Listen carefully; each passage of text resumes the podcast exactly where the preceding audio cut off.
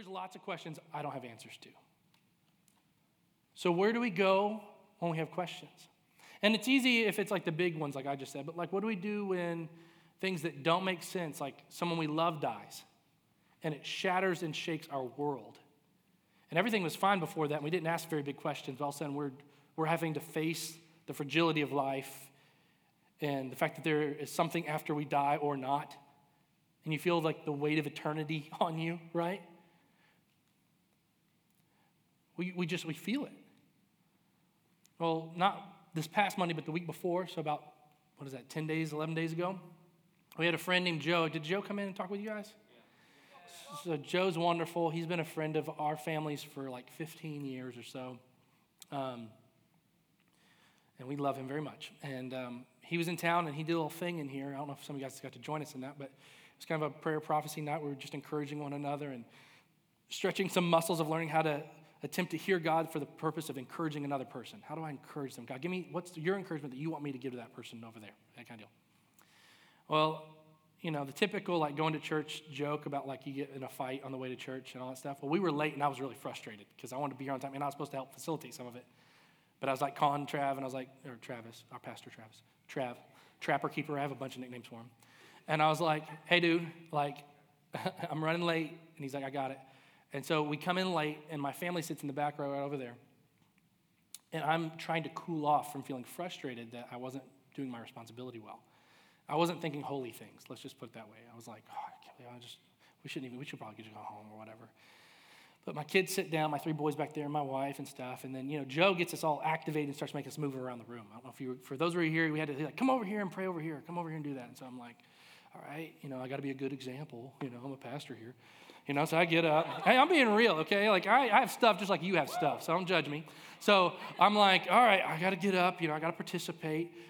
But my kids stay back. They choose not to. It's fine, whatever. We start to do things. And about 15 minutes in, all of a sudden, I see, I look over, and my son, Elias, who's nine, who doesn't believe in Jesus, and he will flat out tell you, I have questions that aren't answered. I don't believe. That's the way you'd answer it. I have questions that aren't answered. I can't believe. He says, until God resolves these things, if it's really Him, I'm not ready to fully commit. And I've told him time and time again don't follow Jesus because daddy tells you to. Don't follow Jesus because daddy's a pastor. You follow Jesus because you've encountered him in such a way that you can't deny him. Yeah, that's good. Then when you do that, then you own it and it's not because daddy made you do it, right? And so I look over and my son is over there and he, has, he tells people, close your eyes and raise your hand if you want to prophesy over somebody. And my nine year old is standing right over there and he's like smiling like this. And I'm going, what? But you don't even believe in Jesus. Like, this is, is this wrong? Is this heretical? Like, what do we do? Like, do I stop him? Like, I don't know. So I'm like, oh, we'll just let it see, see what happens, you know? And this woman comes over and she gets close to him and she, and the whole game of the deal is he, the person giving the word, the prophetic encouragement, doesn't open their eyes. They don't know if they're talking to a, a young person, old person, a male, female, nothing. It's just a, I'm going to hear and see God if puts God's put something on my heart or mind to like share as an encouragement for whoever's in front of me. So she puts her hand on my, my little boy's shoulder and he goes, You are, mar-. I mean, that makes me emotional what I'm about to say because it's like nine year olds don't talk like this, especially ones who don't believe in Jesus. And he goes, You are marked by loving kindness. And God is loving kindness, and He wants you to increase in loving kindness. And people are going to know that He is real because of your loving kindness. And all of a sudden, this like 30 something year old mom of like six kids just like starts weeping, and literally she gets down on her knees and is weeping on the floor. And then my little boy never even opens his eyes. She takes his hand off. She goes and she's crying in a puddle, and he goes, and he's like waiting for the next person. Then the next person comes up, and it's a buddy of mine, and I'm going, okay, like my buddy, he's, he's, he'll, be, he'll be great because he's a mature guy and he can kind of encourage Elias in his attempt or whatever. And he puts his hand on Elias, and Elias goes, The Lord's saying, the time is now. Quit wasting time. and he goes, Do what? He goes, It's time. Like God's been doing something, He's preparing you, and He's saying right now, like, you, no more delay, it's time. And you know what it is. And he's going, Uh huh. And he goes, and he's a mess because Papa Joe gave him the same word like the day before because he was stopping by the church and he met Papa Joe and gave him the exact same word and he knows exactly what it's about. And we're sitting there going, I don't even know if I believe in this stuff. What is happening right now? You know? So then, like, you know, the night goes on, it's super fun, and we're bad parents because it's like nine o'clock and I had dinner yet. And so we finally get home, and yes, we went to McDonald's on the way. Don't judge me. It was cheap and fast. So we're eating home, eating McDonald's at the, at the, at the island in our kitchen. And Shelly and I, my wife and I are going, hey, dudes, like, how was it tonight? And all of them are like, it was awesome. It was awesome. I'm like, why? Like, God was there. I'm like, yeah, I, th- I, think, he, I think he was. And then Elias is like, it's the best night of my life. And I said, well, why? He goes, well, first of all, I gave my life to Jesus. And I was like, yeah! Like, oh my gosh. So I ripped off my shirt. And I, no, I didn't do that. But I, I could have. I would have. Like, I was so amped. I was like, oh, you guys. I was like, tell me what happened. He goes, he goes, well, he's like, as I was sitting in the back when we first got there, I think I started hearing God. And I didn't know what to do with it. So I'm sitting there going, is that God or is that like, what is that? Like, I have these impressions of God wanting to encourage people. And I'm like, huh? So I get this motivation to say, well, I think, I don't, I need to test it out. Because again, he's like scientific. He's, a, he's an intelligent little dude and he like likes things. So he's like, I'll test it out. I'll do a hypothesis. He knows what that word is. So he goes over there and he's like, I'm doing that. And then God, people are confirming that they're being, God is meeting with people. And it keeps happening. It seems so natural. He's like, so after that, he's like, I went to the back and I was sitting there and I was just thinking, what am I doing? Like, I still have questions that aren't answered, but I can't deny you. And he says, so, I, and then he tells me basically like the Romans road process. He's like, I'm a sinner in need of a savior. I believe Jesus died on the cross. And I, we talk about Jesus, don't get me wrong, but like, I don't know if I've ever said it is better than he just did. And he like basically says, so I led myself through the process and then said, you know what? I'm going to give my life to Jesus. So he led himself to the Lord. I know. I'm going, what? So this is this is what was so beautiful. So then we're like, obviously, like, you know, like, thank you God, because like I'm like, am I a bad dad? Like I'm a my kid don't love Jesus yet, you know. Like, is there a time you're supposed to? I don't know, you know. I give all these insecurities and thoughts, right? But I'm like, thank you, God. And then he sits there, and this is the most beautiful part for me. His eyes fill with tears as he's sitting at the kitchen island eating McDonald's. And, his, just, and they start running down his face, and he goes, You know, I used to be so afraid. He goes, I was afraid of my questions. He was afraid about hell. I was afraid about not understanding who God, how God's never been created. I was, I was, I was, I was afraid of not understanding how, how he can be everywhere all at the same time, in any, any place. So he can be anywhere in the world, 2,000 years ago, right now, and 2,000 years later from now, all at the same time. Because it's what the Bible teaches, that God is outside of space and time. And he goes, I'm sitting there thinking about these, and it's like, I used to be so afraid of all this. He says, but Dad, I'm not afraid anymore. And he says, and not all my questions are answered but I don't have to be afraid anymore. And I was like, that's right, buddy. And he's like, but what do I do when I don't feel like God's close to me? So then I go and I pick him up. I say, come here, bud. And he's big now. He's like heavy. So I'm like picking him up and I'm holding him like this. And I'm like, do you feel how close I am? Yeah. I said, God now, because of the decision you made, he's even closer. Forever. Not sometimes, not when you feel like it, not when you feel his closeness, but then what do you do when he doesn't feel close? Forever, God is like this, where He's holding you between His shoulders. I said, but what do you do when you don't when you don't feel like God's close? He's like, I cry out to Him. I'm like, right. So cry out to me. And he's like, what? And there's this weird little imagery thing in the middle of the kitchen at 9:30 now at night when they should be in bed an hour ago. And he's sitting there like, Dad, Dad. He's like, this is so weird, Dad. I, I, I know, Bubby, hang in there, you know? And I'm like, even when we don't feel the nearness of God, He's near because you put your faith in Him. And even when you cry out to him, and even if you don't always hear him perfectly, because the Bible actually tells us in 1 Corinthians that we don't hear perfectly from God, that we, sometimes we get it wrong. And sometimes our, our own end of our emotions, our junk, our relational dynamics, just the human experience, sometimes it clouds the airwaves, right? But God is always available, and He's always going to be able to break through as we cry out to Him because He is understanding, He is wisdom, He is the answers to the questions and the problems that we have. Do you understand, buddy? He's like, I do. I'm like, all right. So then, keeps going. So then we're laying in bed last night, and he's like, But what about science? Because he likes science. I don't know if you ever heard that phrase. He's like, But isn't science like truth? I'm like, No, it's not quite like that. I said, Science can be true. I said, But what do we know about truth? And he's like, I don't know. I'm like, Well, what does the Bible teach us? He says, Well, Jesus says, I am the way, the truth, and the life. I'm like, That's right. Jesus is truth. So if something is in agreement and congruent with Jesus, then it's true. If something is not, it's not. He's like, but what do we do about science? Where there's these facts and these questions, and people have it, usually are trying to resist the gospel or resist the Bible and, and, and Jesus. And I'm like, well, science changes, buddy. I was like, did you know that for like generations they would pick at scabs because they thought the white stuff was healing your wound when really it was creating infection? So people lost like limbs for like hundreds of years because the truth, the science of that day said that's what you're supposed to do. It's like science builds on itself. I'm not saying science is bad, science is amazing. I can nerd out pretty hard on it. But it constantly is being improved upon the previous thought, understanding of truth. And you're constantly being, you know, it's being refined as you move forward. Said when it comes to, to God, his truth is yesterday, today, and forever the same. It's a yes and it's an amen. So it's like, okay. So that's been the journey. A little in, look in my just last week. This has been my last week every night at my house. These conversations every night. I guarantee when I go home after this, if my boy is still awake, because sometimes he stays up, he's the oldest and he likes to stay up later, he'll ask me some question. And I'll be laying in bed next to him and we'll be praying and we'll be talking, like, what do you think God says about this?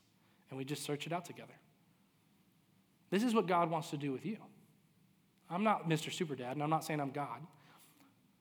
But you have questions that you don't know how to answer. You need wisdom. But you don't need earthly wisdom. You don't need man's solves the problems. You need God solves the problems. But how do you how do you get wisdom? How do we grow in wisdom? I, I mean, I feel like the problems in this only seem to increase. Maybe that's just like every generation thinks that. Like it's harder now than it's ever been. But maybe it is. I don't know. It definitely feels like there's something new every day that we have to fight with, whether it's in, in our personal, like a new place of anxiety or depression or relational dynamic, or fight with my girlfriend or boyfriend, my roommate and I aren't on the same page. The, it's just like the drama of life. But then there's like Putin wanting to blow up the world, and there's, you know, there's, there's just tons of stuff. You know, life feels like it has constant, this, you know, there's a pandemic, there's economic concerns, there's, there's life. How do we get wisdom? What is wisdom? I want to spend some time, we're going to look through a lot of scripture tonight. And I hope you can hang in there with me. But we're going to let the Bible teach us what wisdom is. Is that okay? Because I'm telling you, we need it. We need, um, I'm kind of speaking a little bit like prophetically or like kind of saying, hey, I think God is speaking about this generation, gen- generation right here in the room. You guys, need, you guys, I'm going to believe it, are going to be marked as the most wise generation of, the, of, of any age. I believe that over you. There's going to be a, a discerning wisdom that God wants to give your generation to have the solve to this world's problems. I'm jumping all the way to the end of my, my last thought that I had on my notes, because I told you building the plane in the air. So we're going to, usually you don't do what I'm about to do in preaching, okay? But I'm going to break it. But I want to go ahead and tell you God did not set up the planet just to have some doomsday destruction end and result, okay? That's not what he did.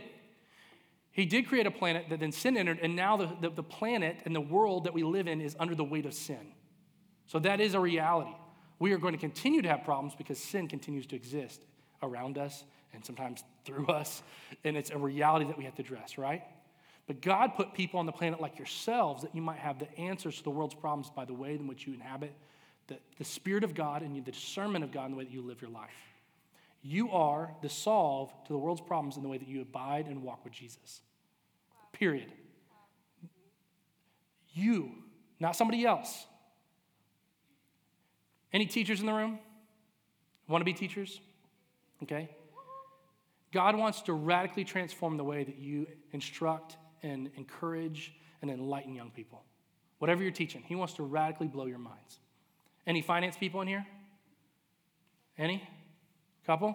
All right. There you go, there you go. You should study and look at what God did through um, uh, John Calvin back in Geneva. Okay? If you ever get time, look it up.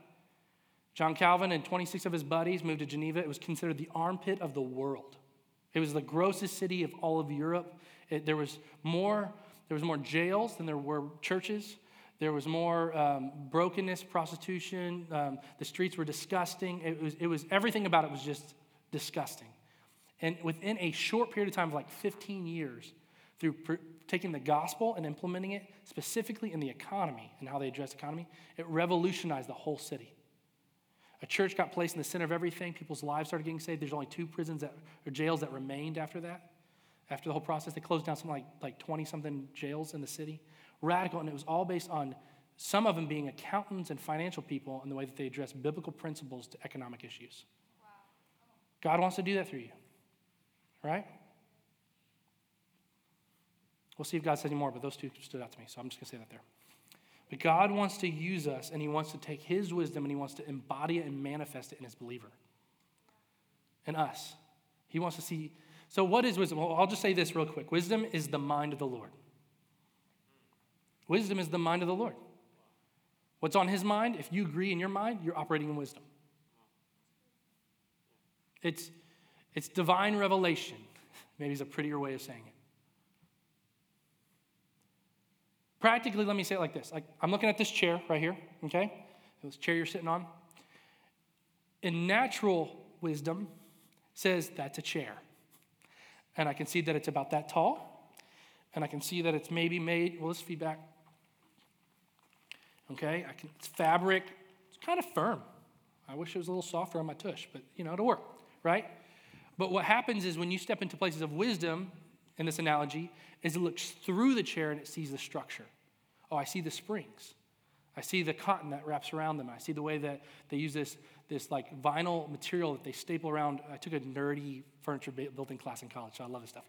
But like I can tell them how they, how they use these staples to adhere this vinyl material that keeps the tension so that it holds its firm, uh, firm shape long term.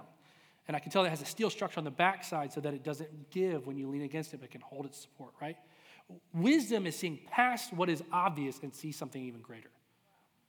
And God needs, the world needs, for people, for us, to agree with God that we might look past the obvious and see the supernatural around us so that we can agree with God in what He wants to do in the earth.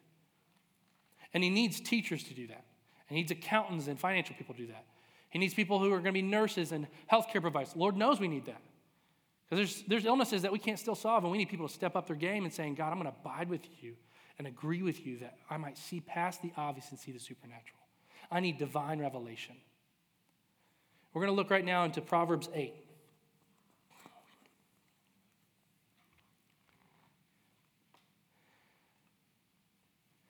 I'm going to start reading. Just hang in with me because it's, it's a long passage. I won't read all of it, I'll break it up, but hang in there.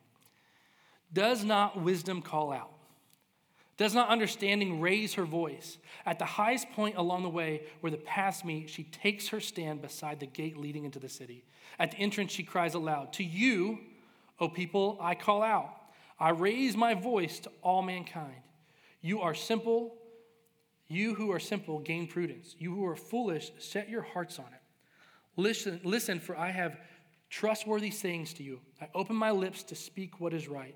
My mouth speaks what is true, for my lips detest wickedness. All the words of my mouth are just, none of them is crooked or perverse. To the discerning, all of them are right. They are upright to those who have found knowledge.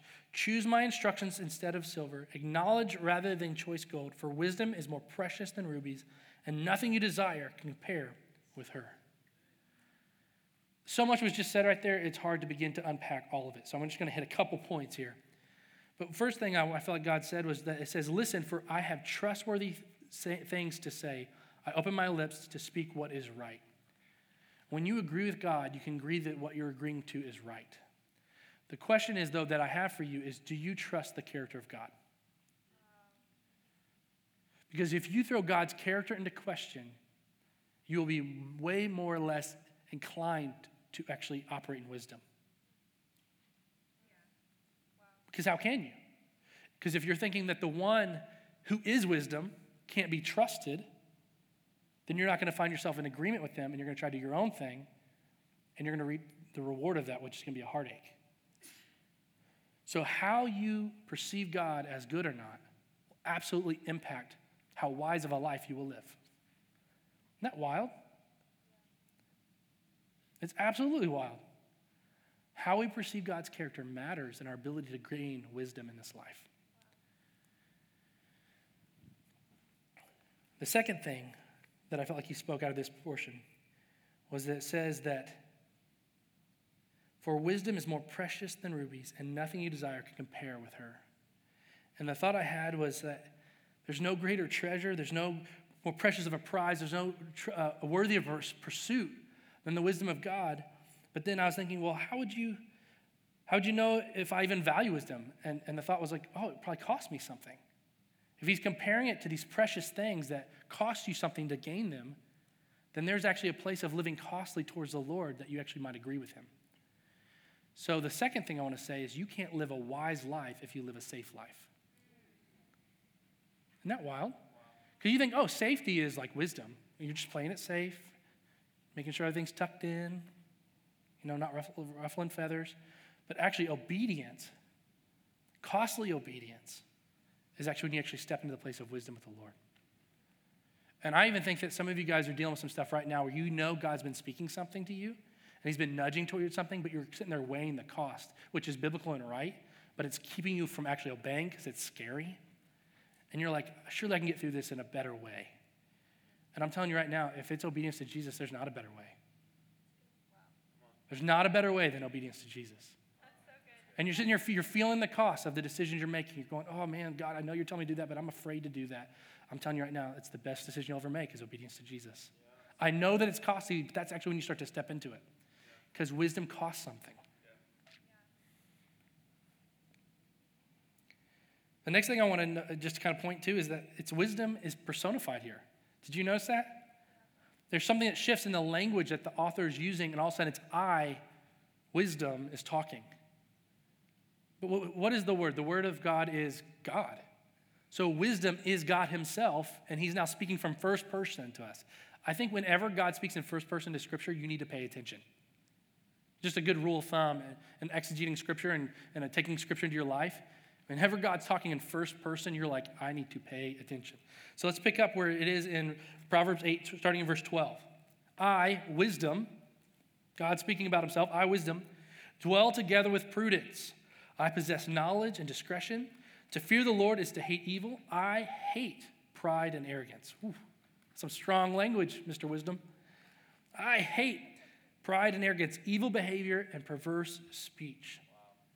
Evil behavior and perverse, how we speak will tell us how wise someone is. You know, I heard it said um, that, you know, when someone will will, will cuss or use crude language, it's really a sign of, of, you know, like poor intellect, but even worse character. And it's like this idea that, like, oh, you have nothing of wisdom to say. So you just kind of default to something crude. And I don't say that as rebuke, but I say that as a what comes out of your mouth? Is it wise? Is it in agreement with God? Do you know what prudence means? Here, I'll give you another example in Scripture Proverbs 15 28. The heart of the righteous person weighs its answers, but the mouth of the wicked gushes evil. Another translation says, The heart of the righteous person ponders how to answer. When someone is provoking you, are you quick to respond or do you pause? I'm being honest. Are you quick to respond or do you pause? Because the heart of a righteous person ponders how to answer. That means it takes time. I can't believe it. Give me one second. What do I do here, God? I want to kill that guy, but I'm not supposed to. How do I respond, right? This is prudence. This is the definition of prudence. Prudence is, is when the fruit of the Spirit, which is, you know, the peace, joy, love, joy, uh, uh, uh self control, all that kind of stuff, right? Self control is the one I want to point out here.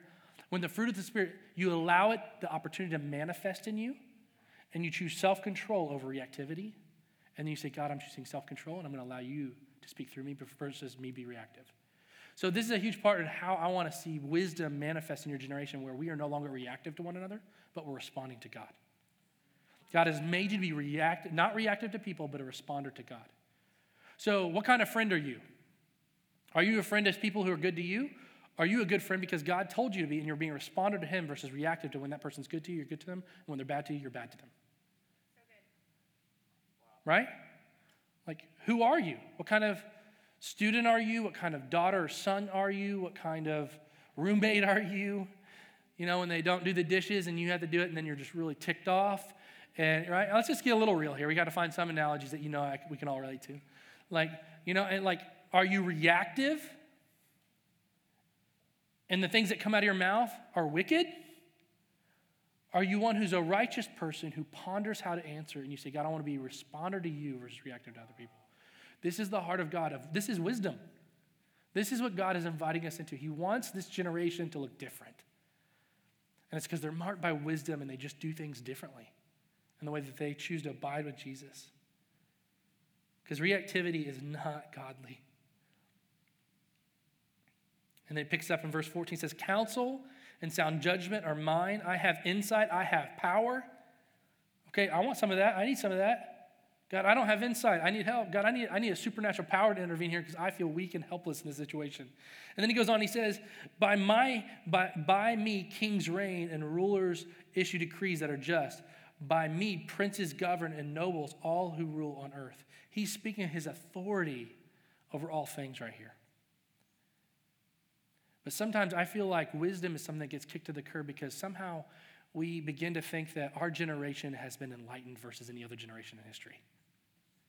Have we ever done that? I'm not even speaking of your, I'm a, I think I'm technically a Gen Y or something, kind of like early, early millennial Gen Y person. And I think my generation thought the same thing. So I don't know if you guys would agree to that, but I think we did. Where it's like, oh, we know better, unlike all these other jokers the last 7,000 plus years or whatever. You know? It's like, all of a sudden, we know better, right? But we know Ecclesiastes, I have that written down somewhere. 1 9 says, what has been will be again. What has been done will be done again. There is nothing new under the sun. But somehow we think that, like, oh, our generation, we actually know better. We don't actually need the, the ways of God, we don't need the wisdom of God. And we see this pattern happen generation after generation throughout history. Read the whole Old Testament. One generation comes on and they do things the ways of the Lord, and they are blessed and they are prosperous, and there's healing among the people and the nations of the earth. And then the next king shows up, and he's evil and wicked, and he leads people away from the wisdom of God, and they fall into debauchery because they think they know better than God. This pride rises up in every generation, or at least the temptation of it. We think, oh, I don't, I don't need the wisdom of the Lord. I know better. I got it. Don't worry about it. Please do not be the fool. And I'm not calling you a fool, I'm just saying Proverbs does. It actually says it a whole lot. So don't be that, right? It makes me think about Acts 17, where Paul is traveling and he is among uh, the uh, Areopagus. That how you say it? Smarter people than me? Areopagus? It's that council that's really smart. They're a bunch of religious people. And it's like, it's the Aristotles and the Socrates of the day, okay? They're theologians, they're philosophers, they're thinkers, and they're proud. And their wisdom at the time was let's, let's consider all things. Let's just let everything be true. Doesn't that sound similar to today? Right? Like, like a universalist belief system where it's like, oh, it's all kind of the same thing. You know, it's like, I mean, I can't tell you how many conversations. Uh, it's like an elephant in a room, and we're all blindfolded. And, you know, I have this leg, and you have that, and you have like the trunk, but it's still all the same elephant. I'm like, well, who's the person like turning the lights on in the room and seeing outside subjectively knowing you're all actually grabbing the same elephant? right? Like that, that philosophy is pretty lame quick, right? You're like, give me a break. Like, just so you know, the Bible doesn't, the Bible draws clear lines about things. Jesus is very clear about what is righteous and what is unrighteous, what is true and what is untrue. And if you want godly wisdom, you've got to agree with Jesus even when he's drawing hard lines. Now, he does it all in compassion. So if you have a bad attitude, you're still doing it wrong. If you're being unloving to somebody, you're still doing it wrong. But you can be compassionate and clear at the same time. Don't think those are in opposition to each other. The world will tell us that, and then want to redefine definitions like the word love. But who, you know what love is, according to the Bible? God. God is love. So if he says that's unrighteous and that's evil and don't do that, it's because he loves you. Not because he's trying to demonize the person that struggles with it. He loves that person. He says, I don't want you to hurt. Be free from that. So we have to realize that the Bible draws really clear lines and that there's nothing new under the sun, but yet we always try to have these new philosophies, these new ideas of the day. And Paul shows up and he's at the Areopagus, or however you say it, and there's all these people gathered and they're sitting there talking about all these gods and all these different ways to heaven and like, let's just leave every door open just because we don't know. And they're trying to play it safe, right? And Paul, after observing for a while, he sees that there's this statue to unknown God. And so he uses that as leverage. He's like, Do you know about this statue on God? They're like, Yeah, like we just were afraid we might miss one, you know? Like, what if there's a God there we didn't consider? And he's like, Well, let me tell you who that God is. And this is what he says in Acts 17. It says, For a while I was passing through and examining the objects of your worship, and I found an altar with an inscription to an unknown God. Therefore, what you worship in ignorance, this I proclaim to you. The God who made the world and everything that is in it, since he is Lord of heaven and earth, does not dwell in temples made by hands, nor is he served by human hands, as though he needed anything, since he himself gives us gives to all people life and breath and all things.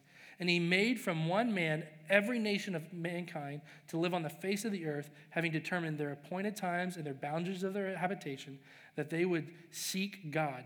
If people, if perhaps they might feel around for him and find him, though he is not far out of reach of one of us, for in him we live and move and exist. So this is what he's saying. He's like, hey, this is nice and all that you're considering all these things, but there's actually one God. He's the creator God and he created all mankind, and he's actually the God of solution. And why this matters is because when we're reading about wisdom in Proverbs 8, pick up in verse 22. So I'm just sitting there reading through Proverbs, okay? That's all I'm doing. But this is what he says next. Speaking about wisdom, the Lord brought me forth as the first of his works. First thing God brought forth ever was wisdom. The first of his works was wisdom. Before his deeds of old, so before the, all the things we can think about in history that he has done, first thing he did was wisdom. I was formed long ages ago, at the very beginning when the world came to be, when there were no watery depths, I was given birth. When when there were no springs of overflowing with water, before the mountains were settled in place, before the hills I was given birth, before the, he made the world or its fields or any of the dust of the earth, I was there when he set the heavens in place, when he marked out the horizon on the face of the deep, when he established the clouds above and fixed securely the fountains of the deep, when he gave the sea its boundaries so that the waters would no, not overstep its command, and when he marked out the foundations of the earth. When I was const- then I was constantly at his side. I was filled with delight day by day, rejoicing always in his presence, rejoicing in his whole world, and delighted in mankind. Do not disregard do not disregard the fact that God knows what's best, and there's nothing new under the sun, and there's not a problem you're facing today that He can't solve, and there isn't some new philosophy or religious idea or theology that's going to trump the truth that Jesus and Him crucified is the way to the Father, and that He died and rose again for our sins, and that He's after the pursuit of people's hearts and minds, that He might renew them, that they might be wise themselves because they're manifesting the godly agreement that's happening in their heart and their mind. Do you hear what I'm saying?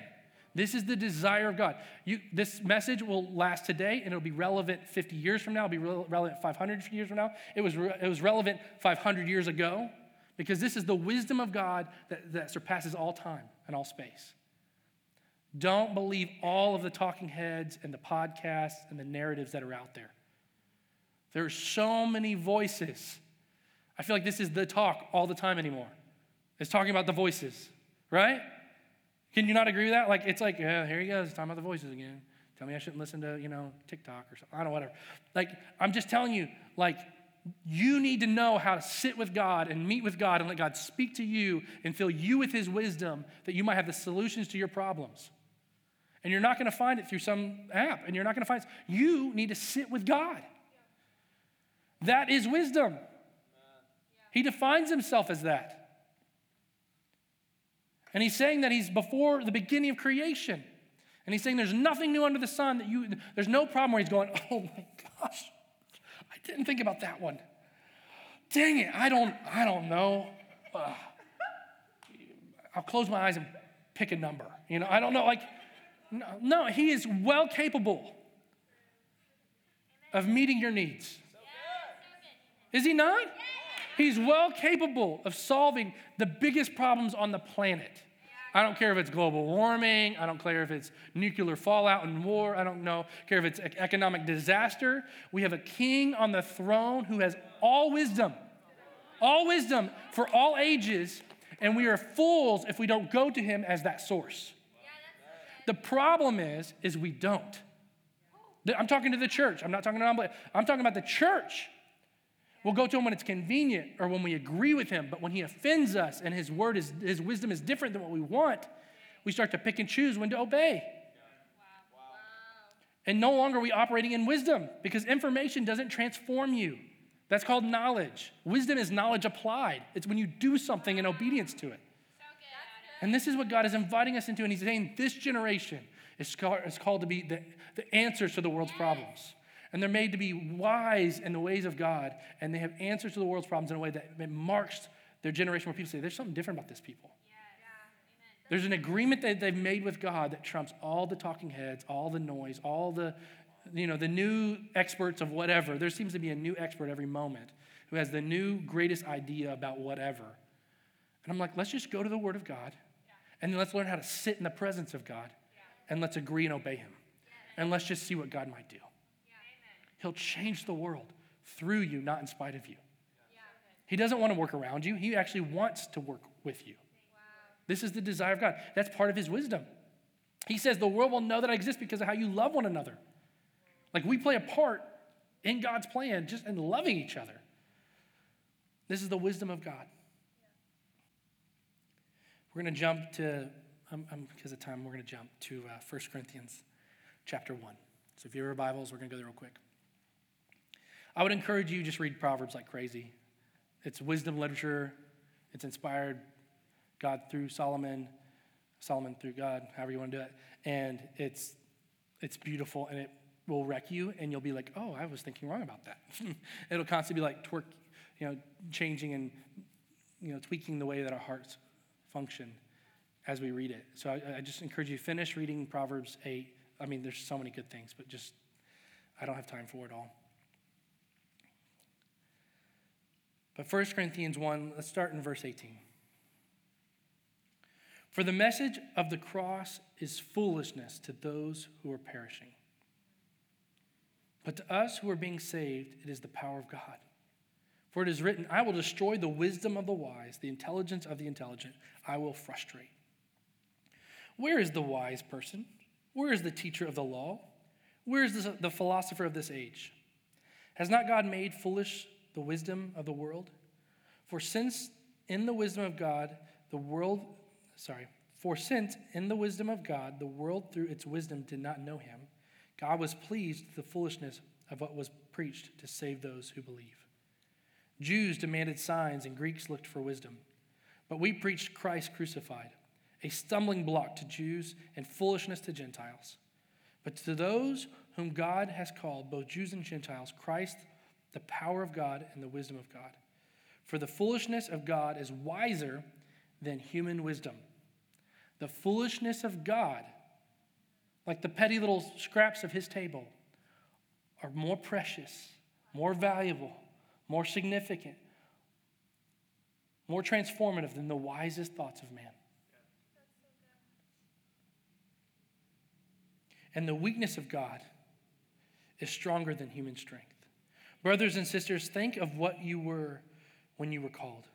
Not many of you were wise by human standards. Not many were influential. Not many were of noble birth. But God chose the foolish things of the world to shame the wise. God chose the weak things of the world to shame the strong. God chose the lowly things of the world and the despised things and the things that are not to nullify the things that are, so that no one may boast before him. It is because of him that you are in Christ Jesus, who has become for us wisdom for God from God. That is our righteousness, holiness, and redemption. Therefore, it is written, let the, let the one who boasts boast in the Lord. What, what I need you to know is this is to identify and agree with the wisdom of God means that you identify and agree with Jesus. But to identify and agree with Jesus means that you're going to have to be understood up front that you're going to be misunderstood by the world. Because the wise truth of God is foolish to those who are perishing. So people who aren't agreeing with God are going to be like, you're nuts. And if you haven't been called crazy yet, if you're going to choose to follow Jesus, buckle up because you will be. There needs to be a sober reality that the, there's a greater, again, I'm not Mr. All knowing, all seeing person, but there appears to be a greater divide coming. We're already in it where those who choose to follow Jesus are further from those who aren't. And it's not because we don't love those who aren't, but they are more resistant to the gospel and the, and the wisdom of God. And they think they know better. Right? And so you, if you buy just by association of a follower of Jesus, if you're going to agree with Jesus, you have to recognize that that's going to be felt greater and greater over time. So then I ask the question, well, at what cost are you willing to do that? I mean, some people it's like a hundred bucks and they'll bail on God. some it's a million. Because following Jesus isn't just because, how do I say this? I think sometimes people follow Jesus because he happens just to be going the same direction they are. But the moment Jesus says take a left, they go. Right? Uh, do you not agree to that, that? Even in your own heart, be transparent. I'm not preaching to somebody, I'm talking to you and I'm talking to me. Sometimes we follow Jesus just because we happen to go in the same direction as him. Because it's comfortable and he makes us feel good because he's so dang loving and he is good. But in his goodness, he says, you know what? Like, we got to go left here. And you're going, but I don't want to go left. But do I follow the wisdom of God or do I stop? At what point do I know better than Jesus? Have you ever tried to reason with him? Of course you have, because you're human. And it's ridiculous. right? And I think God is wanting to teach us that there's this, there's a cost, as we talked about earlier. But it's a worthy cost to be associated with Jesus. Because one of the greatest benefits is we get the wisdom of God and how to navigate this life. I've never said yes to him and regretted it. Ever. I've never regretted, and I've made some really dumb looking yeses. I've left careers. I've moved states to places I've never been. I never stepped foot in Arizona when I decided to move here because God told me and my family to move here to plant a church. I love living here. It feels like a gift from God that I have the privilege of living here. But I didn't know that. I had to like suck up the fact that I had to tell my folks I'm moving to Arizona. And they're like, "Where's that?" They, they knew where it is. But I'm saying the point was like, "You've never been there. Why are you doing that?" I'm like, I, I feel like God's speaking this, and I I'd rather trust His wisdom for my life than what I think is best. Yeah. Right? Yeah. And sometimes, some of us, even right now, you know God's talking to you about some stuff, and you're going, ugh, and you feel that tension. I'm, I'm pleading with you. You'll never regret saying yes to Jesus, whatever it looks like. And what hurts the most is when it's misunderstood by the church, just for the record. It's one thing when it's like someone who doesn't know the Lord or it's family and it's complicated, but like when it's like, hold on, like this is like my tribe and my people, and they're saying, What? what are you doing? Right? Now, I do encourage you that it says in Proverbs, a wise man has many advisors, and that we are made to walk, the lonely are made to walk in families. And so we walk out that obedience and hearing God and processing what God's speaking in community and we submit things to one another. We don't make the decision before we tell anybody because that obviously shows that we're trying to manhandle and control what we're trying to do or not do. But we offer it to people in, in community and say, God, I'm trying to hear the Lord. I feel like God's speaking this. What do you say? Like there's a healthy, holy way of doing that, right? But when God has spoken and community's behind you and the Lord's behind you and it's biblical and you're like, I know God's saying this, do it, even if you're misunderstood, even if it's by the church. Because we're not perfect here at Antioch. I'm, I'm for sure not. So if you're trying to like impress me, don't. You're wasting your time. I'm serious. Don't look for my approval. Obey Jesus. That's, that's what I'm trying to do. I'm not looking for your approval. You can write this as a, a, a C minus tonight when I leave, when I'm done preaching. And I'm going to be okay because I heard God on what to say tonight. You know what I'm saying? And I'm not saying that arrogantly at all, I promise. But we shouldn't be trying to compete with one another or impress one another. We should just be falling in love with Jesus together and learning how to obey him together. And so this is what God is asking us to do. I, I need to land the plane, don't I? Do I need to land the plane? I need to land the plane.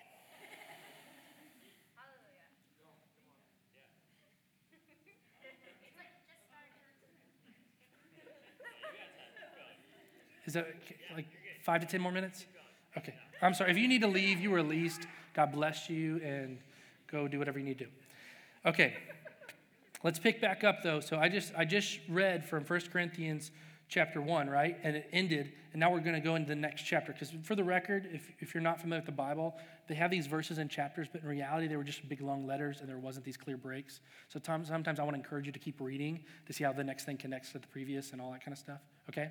So we're going to continue here because there's this thought that is being communicated by Paul to the church of Corinth and, he, Corinth, and he wants them to know something, and it's all continuation, okay? So we just read 1 Corinthians chapter 1. Now we're going to 1 Corinthians chapter 2, and we're going to pick up in verse 6. And he says, We do, however, speak a message of wisdom among the mature, but not the wisdom of this age or of the rulers of this age, Man, this sounds just like Proverbs 8, doesn't it? But yet it's still relevant then because it's still relevant now. Proverbs 8 was written a long time before Paul showed up. Just a like timeline, very far apart. But yet it's a repeat of that. It's like this, like, man, we're still dealing with the same garbage. People are still thinking that they're smarter than God. Why don't they just humble themselves and say, I need you, Jesus? Right? But not the wisdom of this age or the rulers of this age who are coming to nothing. Whew, that's a hard comment. It's like your wisdom is coming to nothing. It's a whole bunch of hoopla, garbage, baloney, any other funny word I can think of. No, we declare God's wisdom, a mystery that has been hidden and that God destined for the glory before time began. None of the rulers of this age understood it, for they had, they would have not crucified the Lord of glory. Because that was the wisdom of that day. The wisdom of the wisest at Jesus' time said, Oh, I think I'm going to kill the Savior of the world. Isn't that crazy? And now God, in his master plan, used it as a way of redemption because God leverages every evil thing that the enemy intends to do, he works for good. Right? If we allow him to, we could actually just choose and accept evil, or we could say, you know what, God, I'm asking you to step in in your wisdom and leverage this evil thing for good. How do I agree with that and tell me what to do? Right? And that's what he did on the cross. All right, let me find my spot.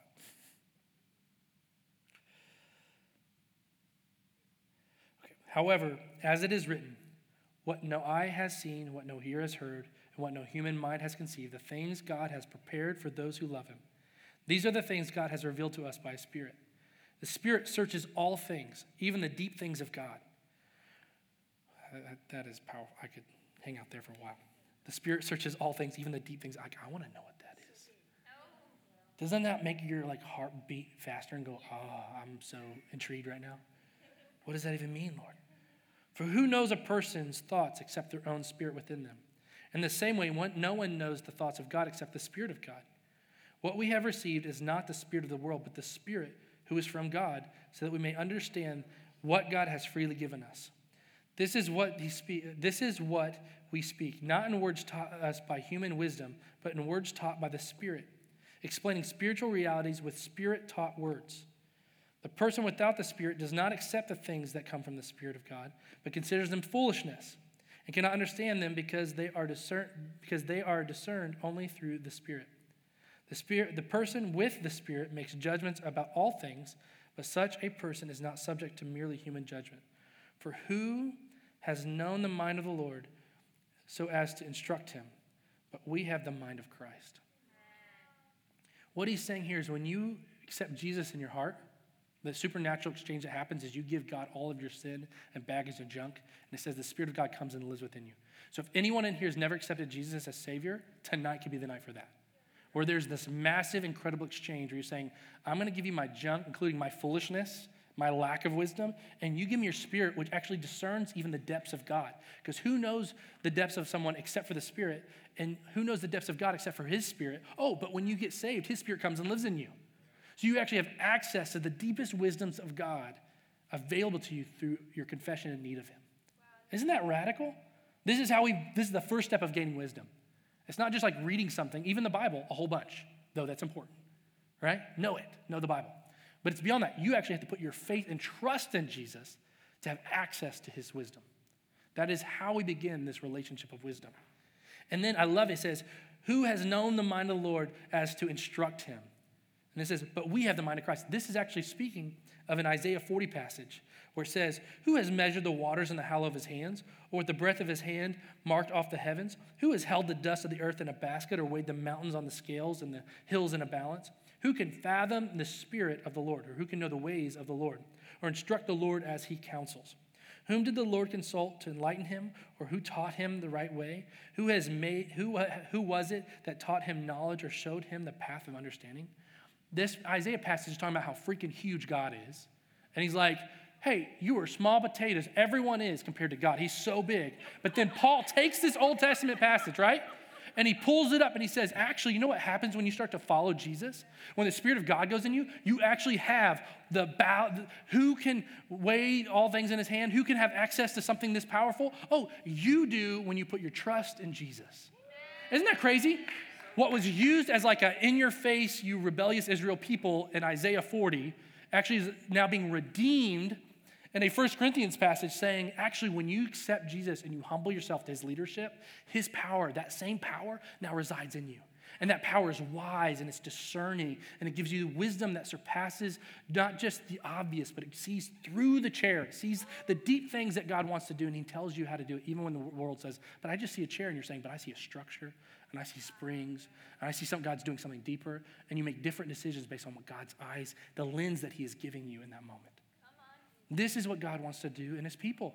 And this is what He's inviting us into. I'm going to start to wrap up. My man, hop on the keys, wherever you're at. Thanks for being patient with me, guys. A couple practicals. And you will probably never hear me preach a sermon, maybe once in a blue moon, that doesn't include this. But humility is required for wisdom. Because humility means that you're teachable. And if you think you know better, then you are choosing pride. And he actually says, as wisdom that we read earlier, I hate pride because he says, basically, he's saying, I hate when people choose to be unteachable because they can't receive me, wisdom. Because they're actually resisting me, wisdom, when they choose pride. Humility is so important. And I believe that an increase in wisdom is an increase in discernment, and God longs for you to be a discerning person. Don't you, don't you want that? Don't you want to have like this like sixth sense in the Lord where you're like, actually, I feel like God's showing me something here that's kind of bigger than just on the surface level? Like, that's a nice thing to have when you need it.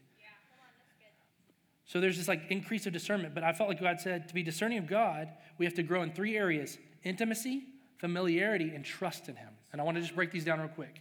So, to grow in discernment with God, we need to grow in intimacy, familiarity, and trust. So, if we are not intimate with God, then we will not know the ways of God. So, it's like Moses, right? Where he knew the, he knew the ways of God because he was intimate with God, but the Israelite people just kind of knew the deeds. So you'd be somebody who could describe what God does, but you actually don't know why God does it.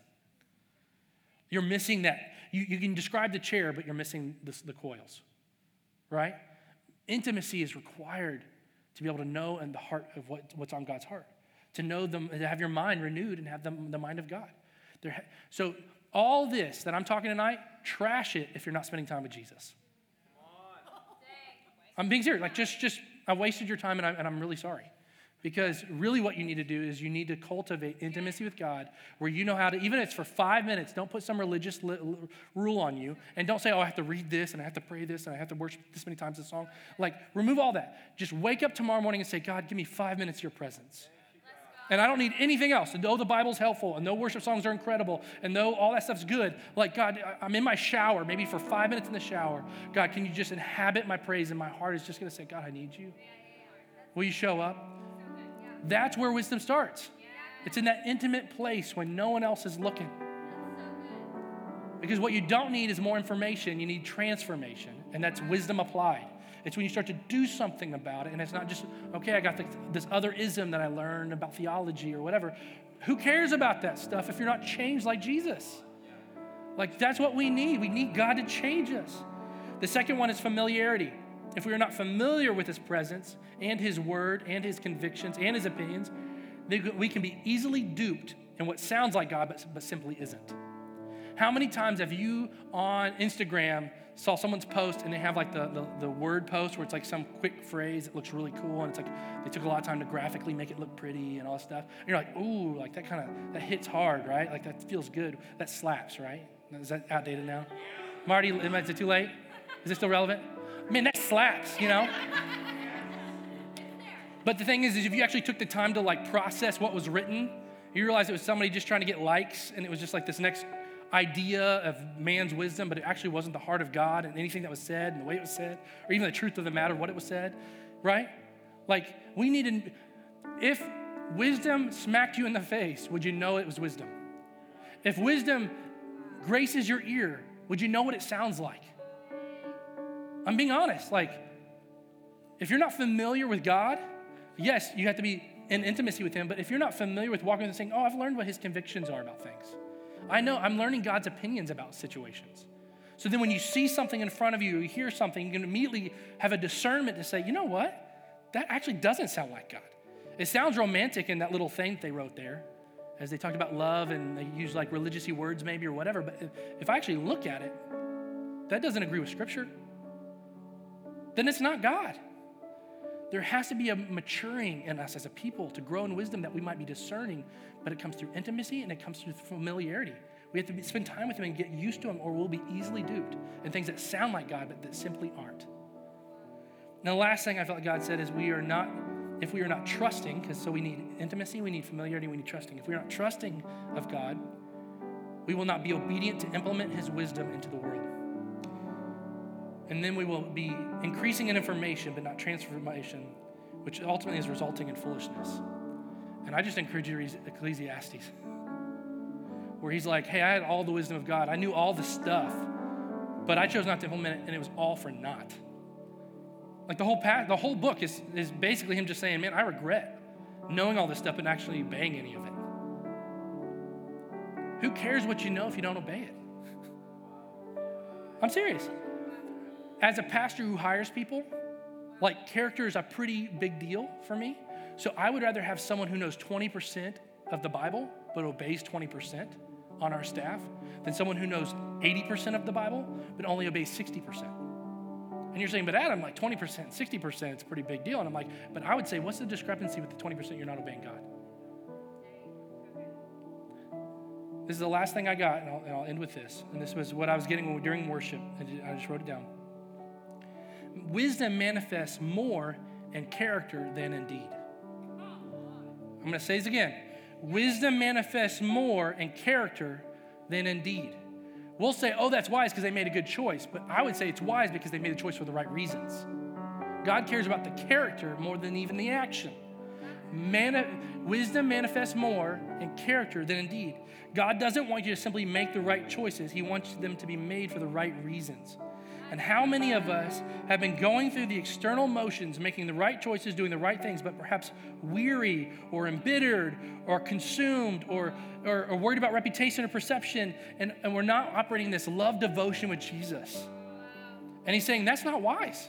I don't care how good, and you know, the Bible calls people like that Pharisees, and they call them whitewashed tombs. You look great on the outside, but you're dying on the inside. True wisdom of God manifests more in character than even in deed. Yes, your works will follow and the fruit will be there. But may they be a result of something transformative in your heart because you're agreeing with God on the inside more than just behaving right on the outside. Will you stand with me?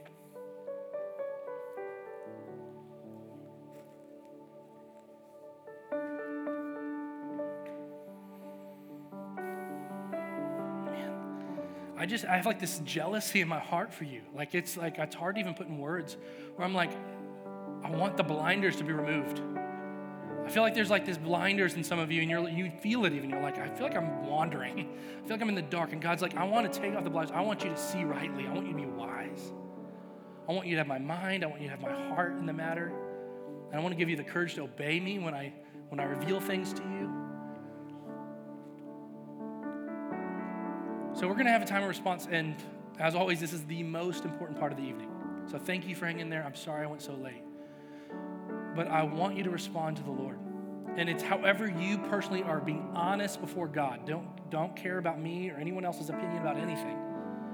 But there's a place for you to say, God, am I resisting you? Do I think I know better? God, do I even know what wisdom sounds like? If it smacked me in the face, would I know what it looks like? Or on the other end, God, have I been just absorbing soundbite after soundbite after soundbite, you know, talking head after talking head, Instagram, TikTok, you know, whatever post after post, and I'm actually having all this noise that's actually making it really hard for me to even discern you. Because really, the most important thing you do is just get alone with Him and let Him tell you who He is, and let you tell, let Him tell you what's on His heart, and let Him show you what truth really is. And that way you don't have to take somebody else's revelation, but you can live off your own personal revelation with Jesus.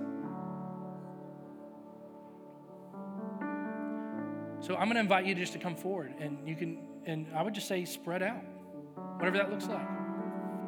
But just respond to Jesus and get real with Him and say, God, like, and don't resist the conviction of the Holy Spirit because that's the Holy Spirit that's talking to you so that you might be free, which is wisdom, okay?